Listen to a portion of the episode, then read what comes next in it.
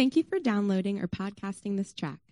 This recording has been remastered to provide the best sound possible given the audio environment of the original recording session. Mosaic Silver Spring is a faith community located just inside the Capital Beltway in Montgomery County. For more information, please visit our website, www.mosaicsilverspring.org, and we'll see you in the neighborhood. Now, there are varieties of gifts, but the same Spirit, and there are varieties of service, but the same Lord. And there are varieties of activities, but it is the same God who empowers them all in everyone. To each is given the manifestation of the Spirit for the common good. For to one is given, through the Spirit, the utterance of wisdom, and to another, the utterance of knowledge according to the same Spirit. To another, faith by the same Spirit. To another, gifts of healing by the one Spirit. To another, the working of miracles. To another, prophecy to another, the ability to distinguish between spirits, and to another, various kinds of tongues, to another, the interpretation of tongues. All these are empowered by one and the same Spirit, who apportions to each one individually as he wills. For just as the body is one and has many members, and all the members of the body, though many, are one body, so it is with Christ. For in one Spirit we were all baptized into one body Jews or Greeks, slaves or free, and all were made to drink of one spirit. For the body does not consist of one member, but of many. If the foot should say, Because I am not a hand, I do not belong to the body, that would not make it any less a part of the body. And if the ear should say, Because I am not an eye, I do not belong to the body, that would not make it any less a part of the body. If the whole body were an eye, where would be the sense of hearing? If the whole body were an ear, where would be the sense of smell? But as it is, God arranged the members in the body, each one of them, as he chose. If all were a single member, where would the body be? As it is, there are many parts, yet one body. The eye cannot say to the hand, I have no need of you, nor again the head to the feet, I have no need of you. On the contrary, the parts of the body that seem to be weaker are indispensable. And on those parts of the body that we think less honorable, we bestow the greater honor. And our unpresentable parts are treated with greater modesty, which our more presentable parts do not require. But God has so composed the body, giving greater honor to the part that lacked it, that there may be no division in the body, but that the members may have the same care for one another. If one member suffers, all suffer together. If one member is honored, all rejoice together. Now you are the body of Christ, and individually members of it. And God has appointed in the church first apostles, second prophets, third teachers, then miracles, then gifts of healing, helping, administrating, and various kinds of tongues. Are all apostles? Are all prophets? Are all teachers? Do all work miracles? Do all possess gifts of healing? Do all speak with tongues? Do all interpret? But earnestly desire the higher gifts. And I will show you still a more excellent way. This is the word of the Lord. Thanks be to God. Now, please join me as we pray for Albert. Heavenly Father, thank you for your word and for your body the church that you have brought together with so many gifts. We look to you and the word to empower us and bring us together in unity for the common good. May your spirit strengthen Albert's gift of preaching as he leads us in understanding 1 Corinthians and how to apply it.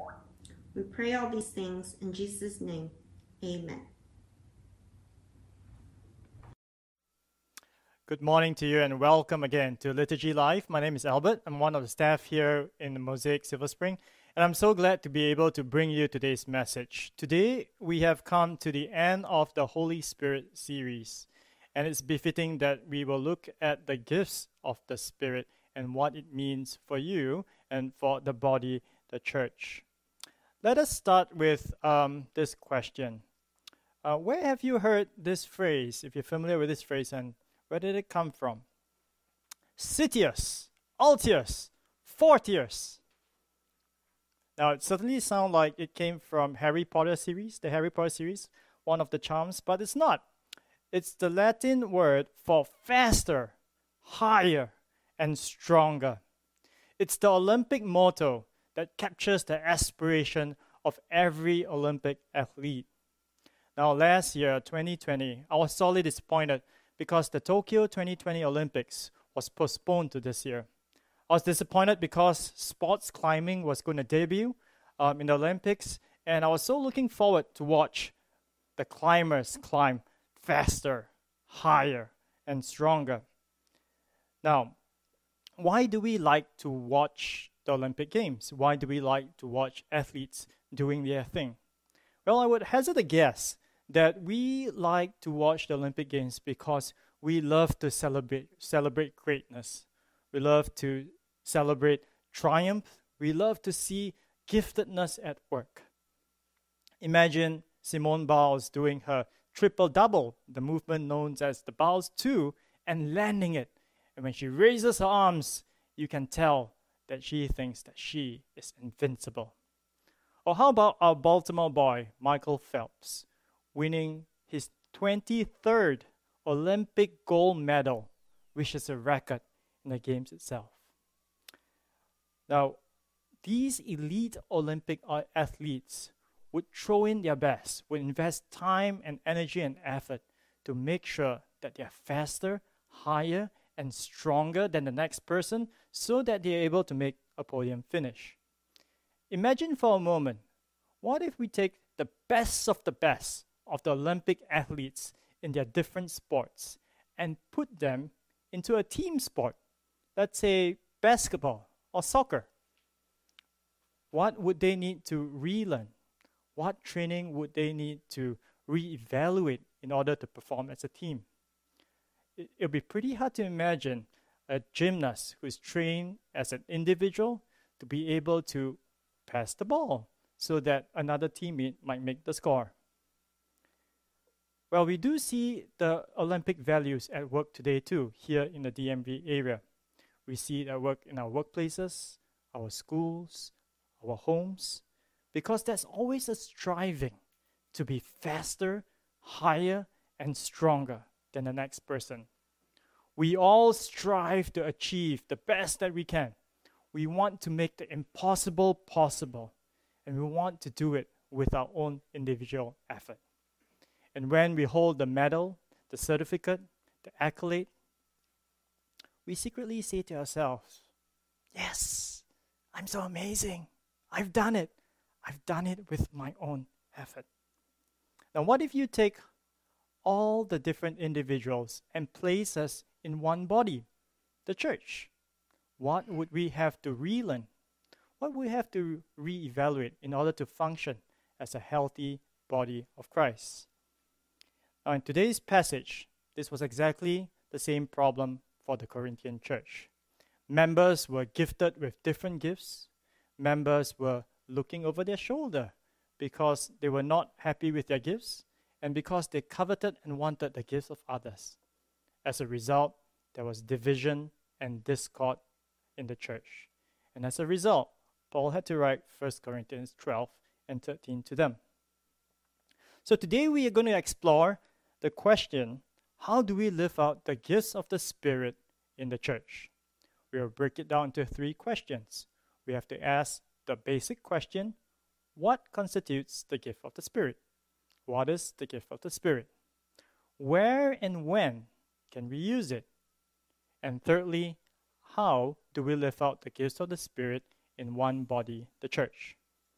So let's ask the first question What exactly is the gifts of the Spirit? What exactly are the gifts? Let's take a look at verses 4 to 7. Let me read it for you. Now there are varieties of gifts, but the same Spirit. And there are varieties of service, but the same Lord.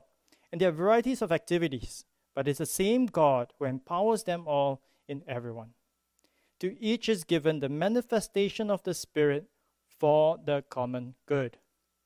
If we observe verses 4 to 7, we see a series of repetitions.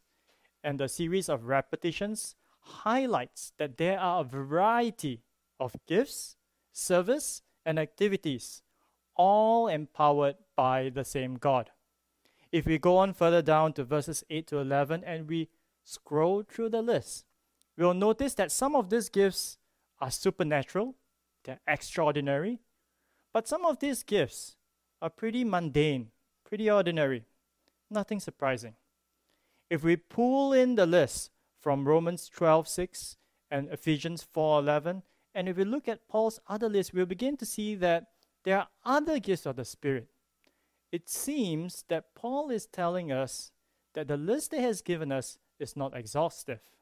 It seems that Paul is telling us there's many more gifts than what he has listed. Now you might say, "Oh well, that's that's cool. That's cool to know that the list is not exhaustive." But what about talents? What about skills that you pick up? What about, as someone might have said, skills that if you have, that if you have a particular set of skills, skills that you have acquired after a very long career. So interestingly, if we flip back into the Old Testament, we do see that God has also given gifts of the Spirit to his people, Israel. What are those gifts? Those gifts involve sewing, arts and craft, and masonry. Isn't that interesting?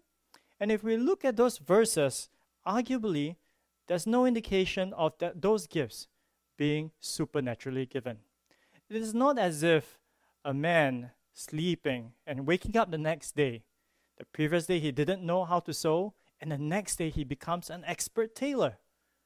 In fact, scripture shows us and it's probably the case that the people who were skilled in sewing, arts and craft, and masonry probably learned their skill, went for training, job apprentice, were probably a job apprentice, and became really good at it. So, what counts then as the gift of the Spirit? Well, it's safe to say that if we take all these passages together, that the gifts of the Spirit encompasses both the supernatural, the extraordinary, all the way to the more ordinary, the more mundane, the skills and talents that God has given.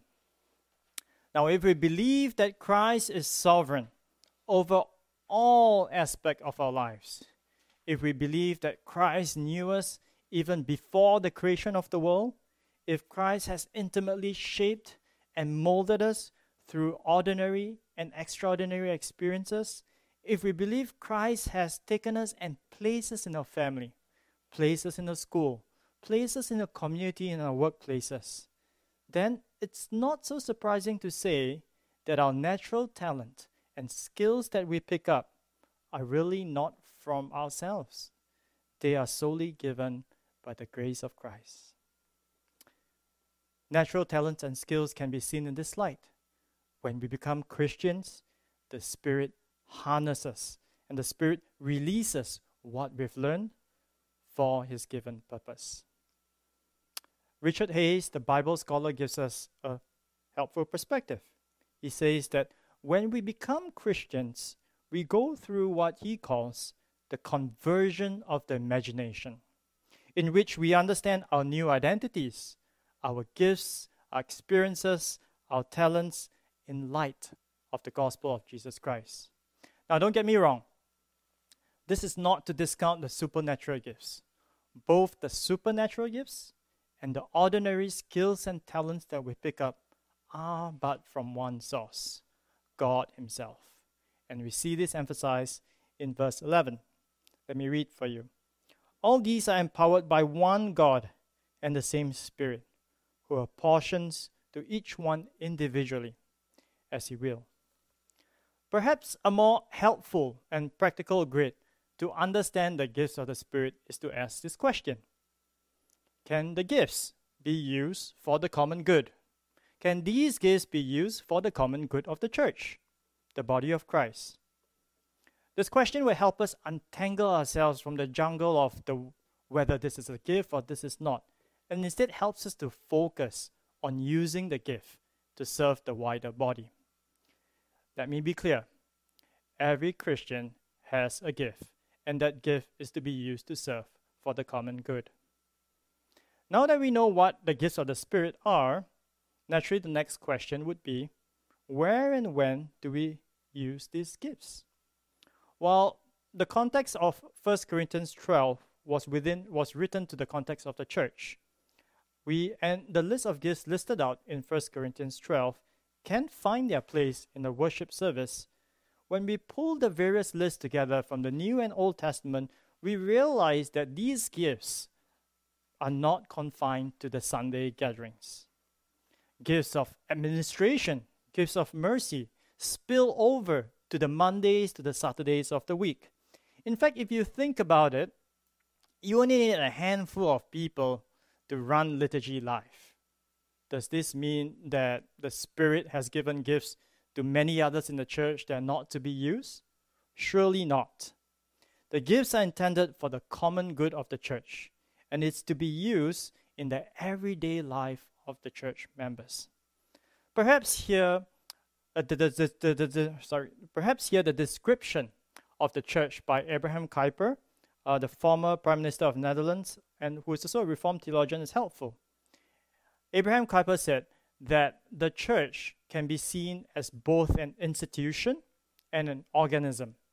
The church, as the institution, is responsible to preach the gospel, to build members up, to edify them, and to carry out ministries.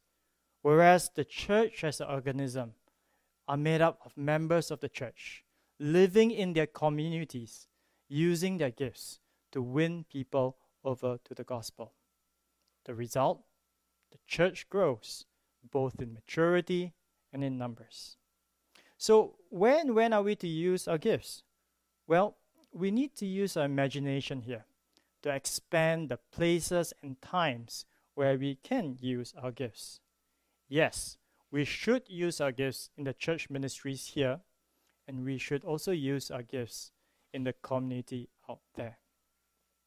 Now that we know the what, where, and when, the next question is how do we live out our gifts? Well, if we go back to Corinth, they had a problem. They had a problem of understanding their gifts. The church members in the Corinthian church were either undervaluing their gifts or they were overvaluing their gifts and people. As a result, some of their people in the church, the members of the church, felt inferior, left out, sidelined because they didn't have certain gifts that they wanted. And some of the other groups of the people in the church grew in pride and judgmentalness. Now, to understand Paul's assertion a little better, um, it'll be helpful to play a little game of Would You Rather. So, you ready? Okay. So, would you rather lose both hands or both feet? Give you a second to choose there. Maybe some of you say neither. Well, I'll hazard the guess that most of us would rather lose our feet than hands uh, because our hands are so dexterous, they can be used for so many different things. Now, the second one would you rather lose your sight or hearing? Well, I hazard a guess it would be hearing. Uh, because it is so hard, it's so challenging to navigate our everyday life without our sight. With this perspective, let us look now at 1 Corinthians 15, 1 Corinthians 12, verses 15 to 17. Let me read for you. If a foot should say, Because I'm not a hand, I do not belong to the body, that would not make it any less part of the body. If the ear should say, Because I'm not an eye, I do not belong to the body, that would not make it any less part of the body. This was the problem of the Corinthian church. There were some members going around saying, because I don't have the ability to fill in the blank, to sing, teach, or I'm not a good conversationalist, I don't feel like I belong that I belong to the body. Now there are dangers here of undervaluing ourselves and the gifts that the Spirit gives. The first danger is that when we decide to pull away, when a Christian decides to live independently from the body, we reduce our effectiveness in the body. And we also reduce the effectiveness in the body as a whole. A body without feet is really hard to move. A body without ears can't hear at all. we are all reminded that your gifts are needed. Every gift is needed. The second danger is can you imagine what the body would look like if everyone had uniform gifts and experiences?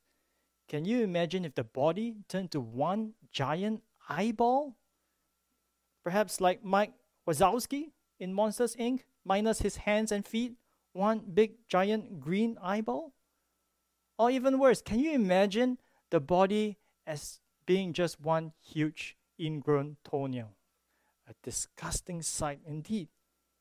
Well, when members of the church are overly homogeneous, we risk the pitfalls of groupthink, we risk, risk not seeing our blind spots, and we risk missing areas for repentance and growth.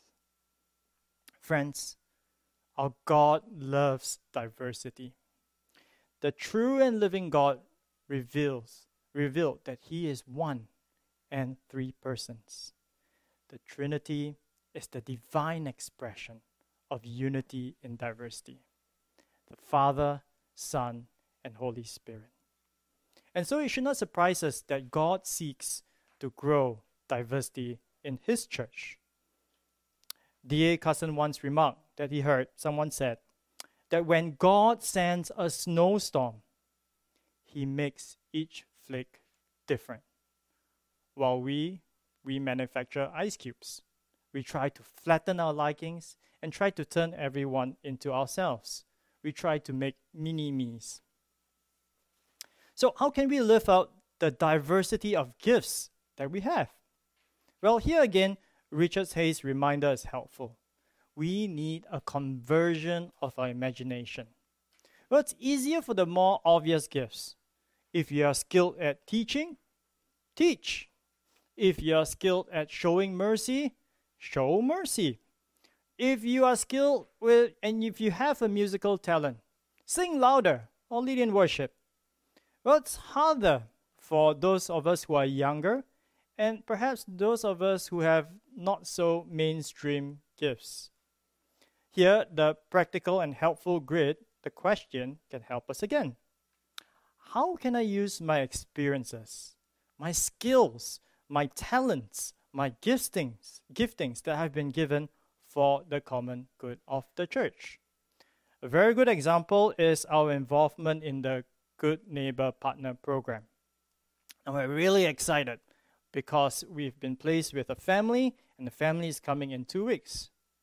So, if you're gifted with a driving license and you do not mind driving a huge truck, use your gift. If you are gifted with the ability to source for items, free items of good quality, use your gifts. If you are skilled at assembling furniture, which a lot of us are not skilled at and not talented at, use your gifts. If you are skilled at making a room look hospitable and comfortable, use your gifts. If you are great at taking pictures, drawing, being creative, use your gifts. Now, if you like soccer, or if you're a climber, or if you like swimming, you could also use your likings and your skills and abilities to invite uh, this family along to your activities. There are so many ways to serve over the past year, a lot of us were inevitably blessed with extra time. We can use that time as a gift to serve the community through packing food with Kingdom Fellowship. If you are blessed with the ability to speak different languages, use your gifts. Will using our gifts cost us? Yes, definitely so. When we step into a role, when we desire to use what we have for the common good of the body, we can expect it to cost us, to inconvenience us, even to have our work and study schedules changed. Why? Because when we go through a conversion of imagination, the Spirit stirs in our hearts ideas on how to use our gifts. And oftentimes that may clash with our personal our private plans. So be creative. Ask ourselves how can I use my experiences, my skills, my training, my talent, and gifts that I've been given for the common good of the body of Christ. And pray. Pray for courage. Pray for courage to step up the plate when the Spirit gives you ideas on how to use them. Now, as we conclude, we see that living out the gifts of the Spirit is not an easy task, especially when we live in a culture that's very individualistic in nature and achievement oriented. We measure ourselves by things we can do and things we cannot do, and we allow that to define who we are. But the gospel gives us a different narrative. The gospel tells us that our membership is not based on what we can do or what we cannot do, it's not based on what we have or do not have. It is solely based on the completed work of Christ.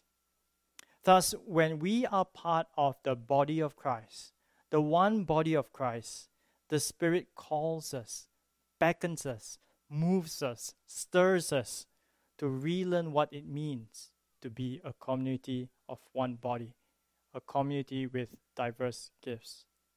Friends, it is the person and work of Jesus that unifies our diverse gifts into one community and harnesses it for the common good.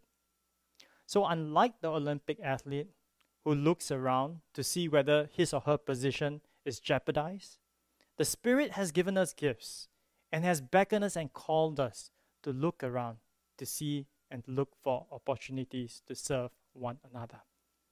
Some of our gifts will stem from our experiences, our talents, the skills that we pick up, which the Spirit will use to unleash for the common good. And some of our gifts are a little more extraordinary. Well, whatever our gifts may be, the Spirit desires for us to use them and not hide them for the common good. Yes, in most cases, it will cost us. In most cases, it will inconvenience us.